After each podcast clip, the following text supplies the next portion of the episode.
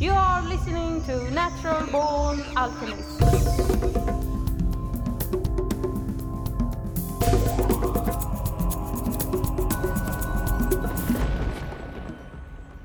Welcome to episode number 220 of the Natural Born Alchemist podcast. My name is Alex and I'll be your host. Uh, I'm in the living room, actually, not recording where I normally record um, on the portable device here, and uh, it's because I'm babysitting my daughter because um, uh, she can't be left alone for one second. Right now, she is opening something. Stop, put that down. Put that down. Thank you. Come, come, sit here, sit here. Uh, anyway, it's the last Sunday of the month, folks, and time for a pre recorded talk. And this time we gotta listen to Jeremy Narby again. We heard him a few weeks ago, and I think we need uh, to hear more. I need more, god damn it. And this talk we're going to listen to took place at the 2005 National Bioneers Conference. Enjoy, right? Yeah, enjoy. How do you actually wrap your mind around the fact that inside your own body you have 120 billion miles of this snake like information language stuff? Well, that's an, it's outrageous. It's, it's mythological. It's, uh, it's too much to conceive. You, uh, it helps to have metaphoric images to, to, to, to wrap your mind around it. I could see that um, by bringing together science and shamanism, when I looked at the world with those two camera angles, um, I could see um, nature in a new light.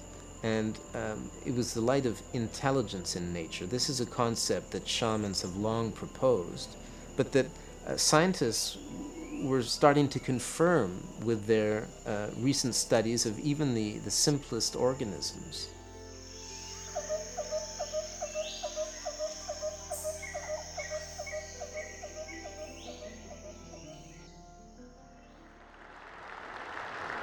How are you doing? It's a privilege to get up here on this stage after all those dazzling speakers, and it's a joy to be back at Bioneers. So I'll tell you what I think I know.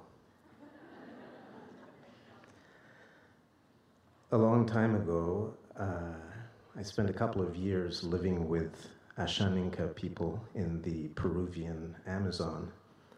And these are people who know a lot about plants and animals.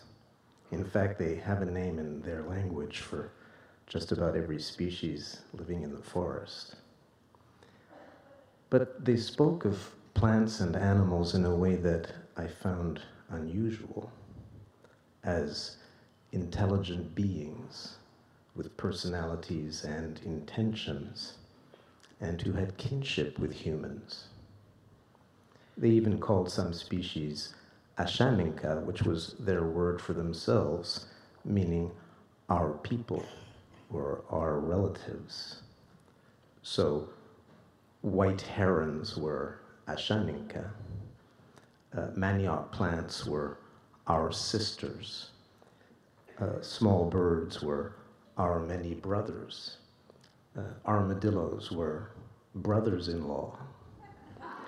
The the Ashaninka tended to personify other species and to relate to them through kinship. Well, it turned out this view was fairly common among Amazonian people, but it took me uh, a long time to come to grips with it. I began working as an activist and fundraiser for indigenous initiatives in the Amazon, and as an independent anthropologist, I also tried to make sense of the Amazonian point of view. Uh, and so this led me some 25 years ago to start looking into domains like biology, botany, and neurology. And at the time, it was already clear that biology confirms human kinship with other species, and that all living beings are genetically related. And scientists were starting to document intelligent behavior in all kinds of living organisms. The more science looked at the intricacies of the natural world, the more intelligence it seemed to find. So, this encouraged me to look into intelligence in nature, a subject that concerned both science and indigenous knowledge. So, in the early 2000s, I interviewed scientists in different countries who were working on this subject, only to find that there was a basic problem with words. So, when a Japanese scientist demonstrated that a single celled slime mold could solve a maze, Western commentators objected to his using the word intelligence to describe the slime's behavior. The problem was that Western thinkers tended to consider intelligence as a human exclusivity and had defined it over the centuries in many different ways most of which were in exclusively human terms, making it difficult for other species to qualify, especially single cells of slime. so the word intelligence was human centered, but so was the word nature. The dictionary defines nature as the phenomena of the physical world, including plants, animals, and the landscape, as opposed to humans and human creations. The word nature means everything that is not human. And anthropologists have pointed out that this is a concept specific to Western cultures. If you go to the Amazon, for example, and ask people there about their word for nature, for everything that is not human, they say they have no such concept. And on the contrary, they tend to view most other species as people like us. Uh. yeah. Um, meanwhile, modern Western thinkers have tended to put human beings in a category of their own above all other species, arguing, for example, that animals are incapable of thinking because they lack language. But recent scientific research has just proved the contrary, and that even small invertebrates like bees think and handle abstract concepts. And numerous other species have systems of communication, some of which are close to human language. Take prairie dogs. They have a sophisticated form of verbal communication involving high pitched chirps that they use to describe the world around them. They can describe intruders according to species, size, shape, speed, and color. A prairie dog may chirp here comes a small, thin human wearing blue moving slowly. Or uh, here comes a tall, yellow coyote moving fast. Prairie dogs have brains the size of grapes, but they chirp away all day long, and scientists have just begun to understand them. Now there's strong evidence that numerous species think, feel, remember, and plan, and have language like abilities and systems of communication. And this has led some Western thinkers to move, move away from constantly affirming the centrality of human beings. But here I'd like to mention a new concept that would keep humans at center stage the Anthropocene, the supposedly new geological era ushered in by human impacts on the biosphere. The word comes from the Greek anthropos, human being, and kainos, new, and roughly means the age of humans. It's not an official scientific concept yet, but it seeks to draw attention to human activities like driving species out of existence, poisoning ecosystems, deforestation, warming the climate, and leaving radioactive contamination and garbage all over the place. But naming today's geological age after humanity hides the importance of other species like bacteria and plants in the functioning of the biosphere. It also dilutes responsibility for ecological damage among humans. Indigenous people who oppose uh, oil extraction in the rainforest are surely less responsible for degrading the biosphere than most people living in industrialized societies. Um, thank you. The, problem is not humanity in general, but certain humans in particular. Thanks. And naming today's geological age after our species has narcissistic overtones. Uh, if only because no previous geological age bears the name of a single species.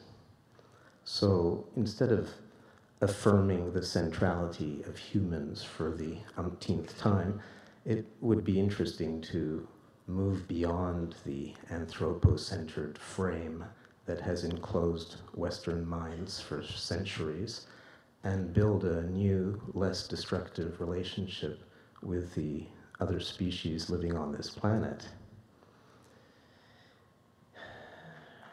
Yeah, you don't have to clap, but um, the uh, human centered concepts of Western cultures have disparaged the other species of this world for so long that most existing legal systems consider plants and animals like objects, the only subjects being humans, of course. But this is starting to change. In divorce cases, some judges are starting to consider the family dog as uh, a member of the family rather than as a possession. If the dog is a possession, the answer to the question, who gets the dog, is the person who paid for it. But if the dog is like a person or a child, the question becomes, what is in the best interests of this person?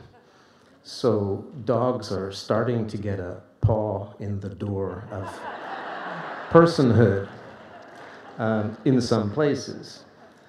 But person is one of those human centered words. Its first definition is uh, a human being regarded as an individual. And this is one of the reasons why critics argue that attributing personhood to other species doesn't make sense. So it seems that it will be difficult for other species to be granted personhood Yet at the same time, it's increasingly clear that considering them as mere objects is inexact. And here I'd like to point out that considering other species as persons is the uh, definition that anthropologists currently give of animism. And when Amazonian people or, and other animists say that they consider a plant or an animal as a person, I take them to mean that there's someone home, uh, a self rather than a thing, a sentient being with its own point of view. And even plants qualify. Now, scientists have demonstrated that plants perceive the world in their own way a plant may not have eyes, but it perceives light through photoreceptor proteins that cover its entire body and that are nearly identical to the ones inside our own retinas. It's as if the plant had tiny eyes all over its body. a plant knows if you're standing next to it and if you're dressed in red or blue. Plants learn and remember. They make decisions. They make plans.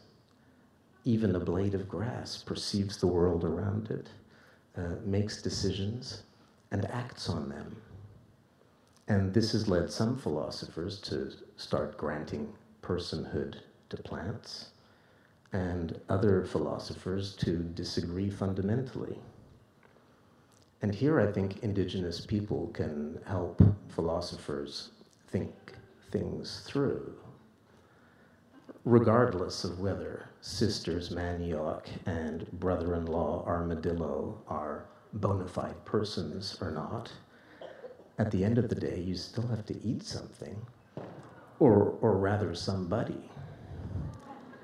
And the animist take on this question seems to be that eating other species means uh, knowing them, identifying with them, and trying to see the world from their perspective. Among Amazonian people, the shortcut to uh, seeing the perspective of other species is to ingest plant teachers. These are plants like tobacco and ayahuasca, and they tend to teach that other species have their points of view, which humans gain from taking into consideration. In this view, plant induced trances give other species the opportunity to voice their complaints and demands, which humans can then take into consideration or else risk retribution. But working with plant teachers is tricky business, as we'll be discussing this afternoon. In animist societies, uh, considering other species like persons often means treating them like relatives or allies. In the Ashaninka case, beneficent plants like manioc, uh, corn, or peach palm are called brothers or sisters because they are so good and generous. Whereas species that are hunted are treated with more distance, like brothers in law. And plants like ayahuasca and tobacco are considered like powerful and therefore potentially dangerous allies.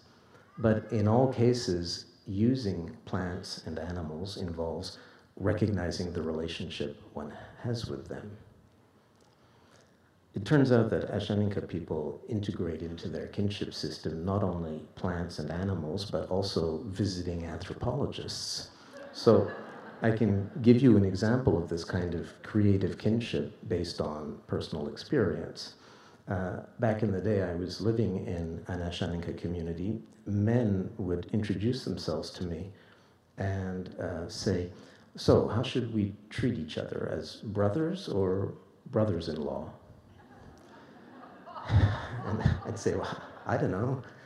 Uh, they'd say, well, brothers if we want to be close and share things, and brothers in law if we want to be more distant, like trading partners. So I ended up with a couple of brothers and a whole slew of brothers in law. But uh, the point is that this kind of kinship can be practiced uh, creatively on an individual basis and in real time. Last but not least, the Ashaninka considered some species as harmful, in which case they referred to them as having once been human, Atsiri, but not as Ashaninka, our relatives. So, poisonous snakes were not even brothers in law, which is not to say the contrary, of course. Thank you. well, people who want to move away from the anthropo-centered scene that Western cultures have upheld for centuries can start by moving away from treating plants and animals like objects and humans too, for that matter.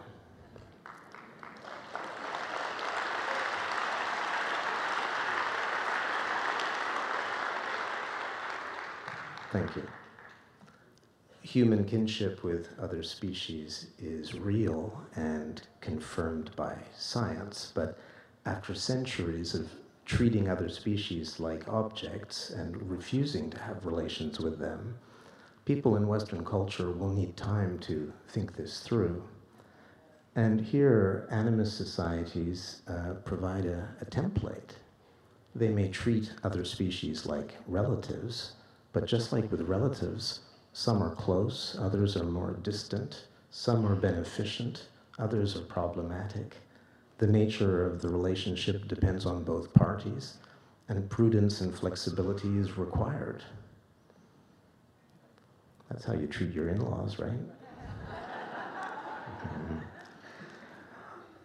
I don't mean to say that people who speak in Western tongues should become animists, but rather that we can learn from animist cultures. Animists use kinship categories to think about other species, but in a Western context, other concepts like friend, neighbor, doctor, colleague may be more appropriate. People will need to think about this creatively and according to their own convictions.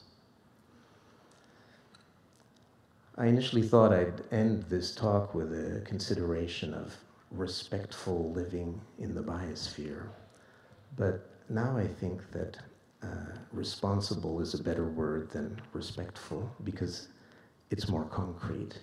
It, it comes from the verb to respond. Uh, I think that living responsibly means living in a way that responds to the situation we're in and to what we now know. I think that responsible living in the biosphere means learning to see other species as beings like us, in that they have intentions, make decisions, uh, and they know what they're doing, they have points of view. I think that responsible living in the biosphere means learning to take the interests of other species into consideration and allowing them room to live. And I think it means learning to relate to them and to think through the kinship we have with them. So uh, now, to get started, I call birds amigos. I consider some mushrooms as my friends. And, and I think of the uh, blades of grass as sisters as I mow the lawn. Thank you very much.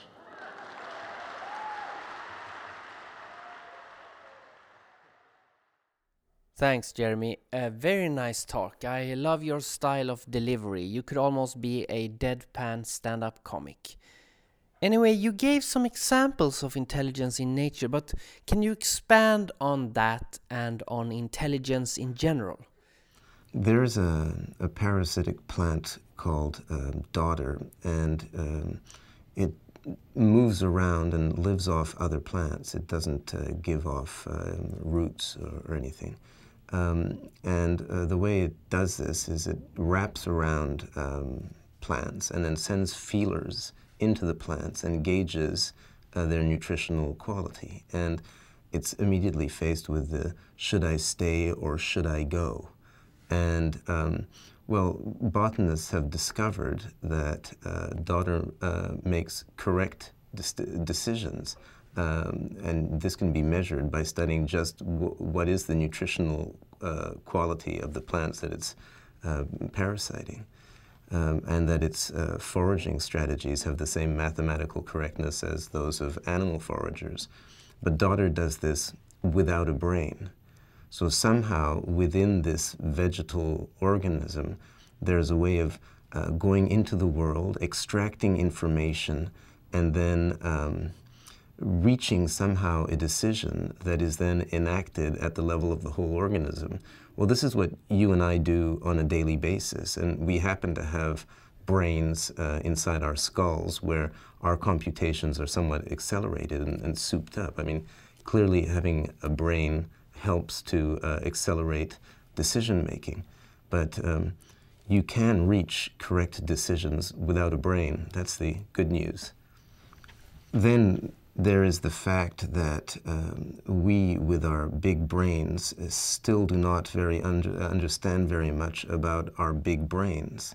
Um, just what goes on inside our skulls um, while the three pounds of gelatinous matter um, containing all these neurons uh, does its uh, thing is not known. How human intelligence and decision making functions is a, a, very mysterious thing. The whole question of consciousness, when you open your eyes and see a, a film like image, somehow this three dimensional uh, color image is being generated inside your skull by this mysterious gelatinous matter that's your brain. You know, if you think about it, you take a three pound um, bunch of jello and somehow imagine that in there there is a, a film that seems like it's outside.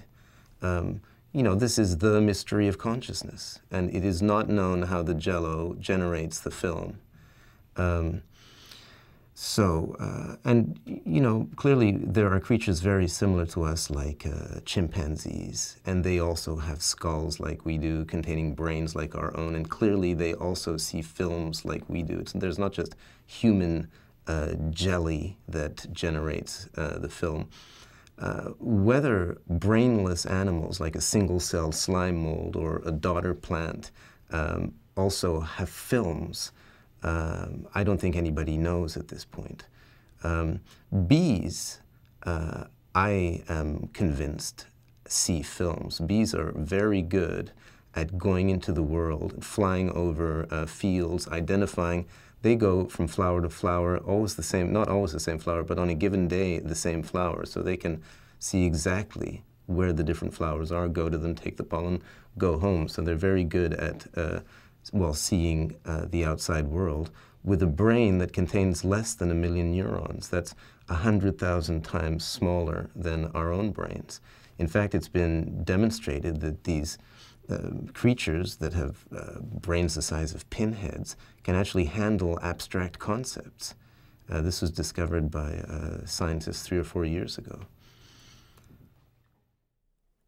You know, folks, I get a lot of reviews on iTunes, and uh, you are also yourself welcome to leave a review of your own. And maybe if you do, I'll read it here in the podcast sometime in the future. And yes, I am going to read the reviews here in the podcast. Not all right now, but when I feel like it. And this podcast's theme is always what I feel like. Okay, so this first one is from Mailfex, and this person writes uh, Garbage. This is a tasteless parody of New Age. okay, uh, alright. Maybe we should read another one. Um, Love and Light. To Alex and all the team, I should have written this years ago, and I hope you'll forgive my timekeeping. Listening to your, you, and your podcast has helped me put everything in a deeper, broader, and richer context. It's taught me things, reassured me, freaked me out, made me laugh, make me think, and much, much more. So thank you, and may love and light continue to shine down on you and all those precious to you. Adam K. London. Well, well, well. Thank you for those very kind words. And I'm very happy that you, uh, I'm equally happy that you learned something and that you also got freaked out. Wait a second. What's wrong? Nothing's wrong. You found the flute, eh? Are you gonna, are you gonna play the flute? Nice. Sorry about that, folks. Uh, that's what happens when you try to record while babysitting. Uh, can you uh, can you can you wait with the flute playing till I'm finished? Come, come. Okay. Good. Okay. Uh, anyway, thanks for that review. I appreciate it. And if you're listening now, you can also give a review, but you can also give your support by uh, becoming a Patreon. And for two bucks a month, you can get access to all new episodes in advance, and uh, you'll also get the knowing that you are really helping out. And for four bucks a month, you also get access to a lot of additional content like uh, deleted recordings or special recordings made only for those that support the podcast. If you give more than $4, then there are other rewards coming your way. Check it all out and support uh, the podcast over at patreon.com forward slash naturalborn alchemist. I thank you in advance. And if you also want to connect more with the podcast, there is also a Reddit now. I'm not sure that this Reddit is going to be a thing or not. We'll see. Depends if people interact there or not. So if you want to do that, go over to Reddit and search Natural Born Alchemist as one word, and you'll find the subreddit. Are you going to say something clever for the podcast listeners so they can learn something? How about give us a quote? I know you've been reading uh, Hamlet by Shakespeare. Can you give us a quote from, from Hamlet? To be, not to be existed. Ah, okay. yes, that is a very deep philosophical statement. Sorry. Sorry, folks, for the disturbances. Um, all right, now we are going to continue. No, the podcast is not over yet. Uh, so um, check this out. It's quite funny. And I had taken mushrooms the previous Saturday. I had taken a full dose, which is five dried grams. So I thought I want to take mushrooms again this Saturday, but I, uh, I think I may have picked up a tolerance. So I'll just take nine grams instead. And this is where the learning takes place. The mistakes, treasure your mistakes. Uh, so the thing, it's like I'm sitting there and suddenly I realize, oh my God, it's coming at me. It's a hundred miles wide. It's 10 miles high and it is rolling toward me. It looks, and, and I barely had time to lay down. That's how fast it, and a voice said, you know, get, prepare, the storm is about to hit the beach.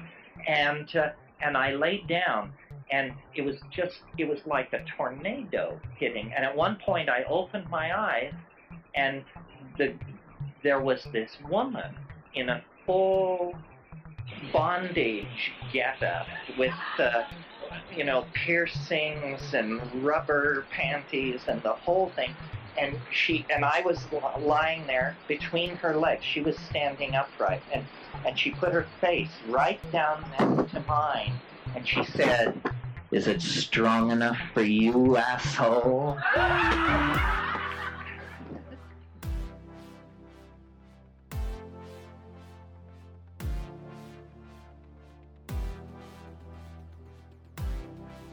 The most intelligent beings I've ever met are plants.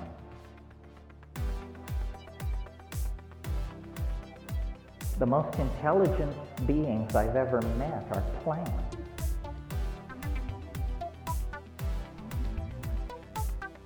Is it strong enough for you, asshole?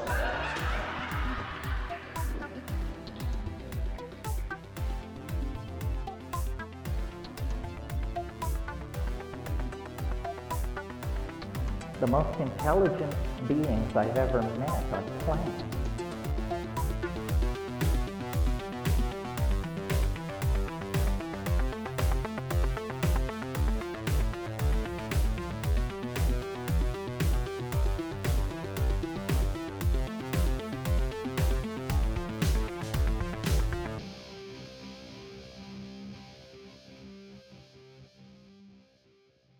Way back in the day when I was hanging out.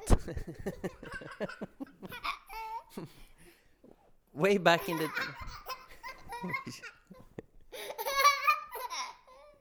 Can I finish the podcast now? We're almost done. We're almost done.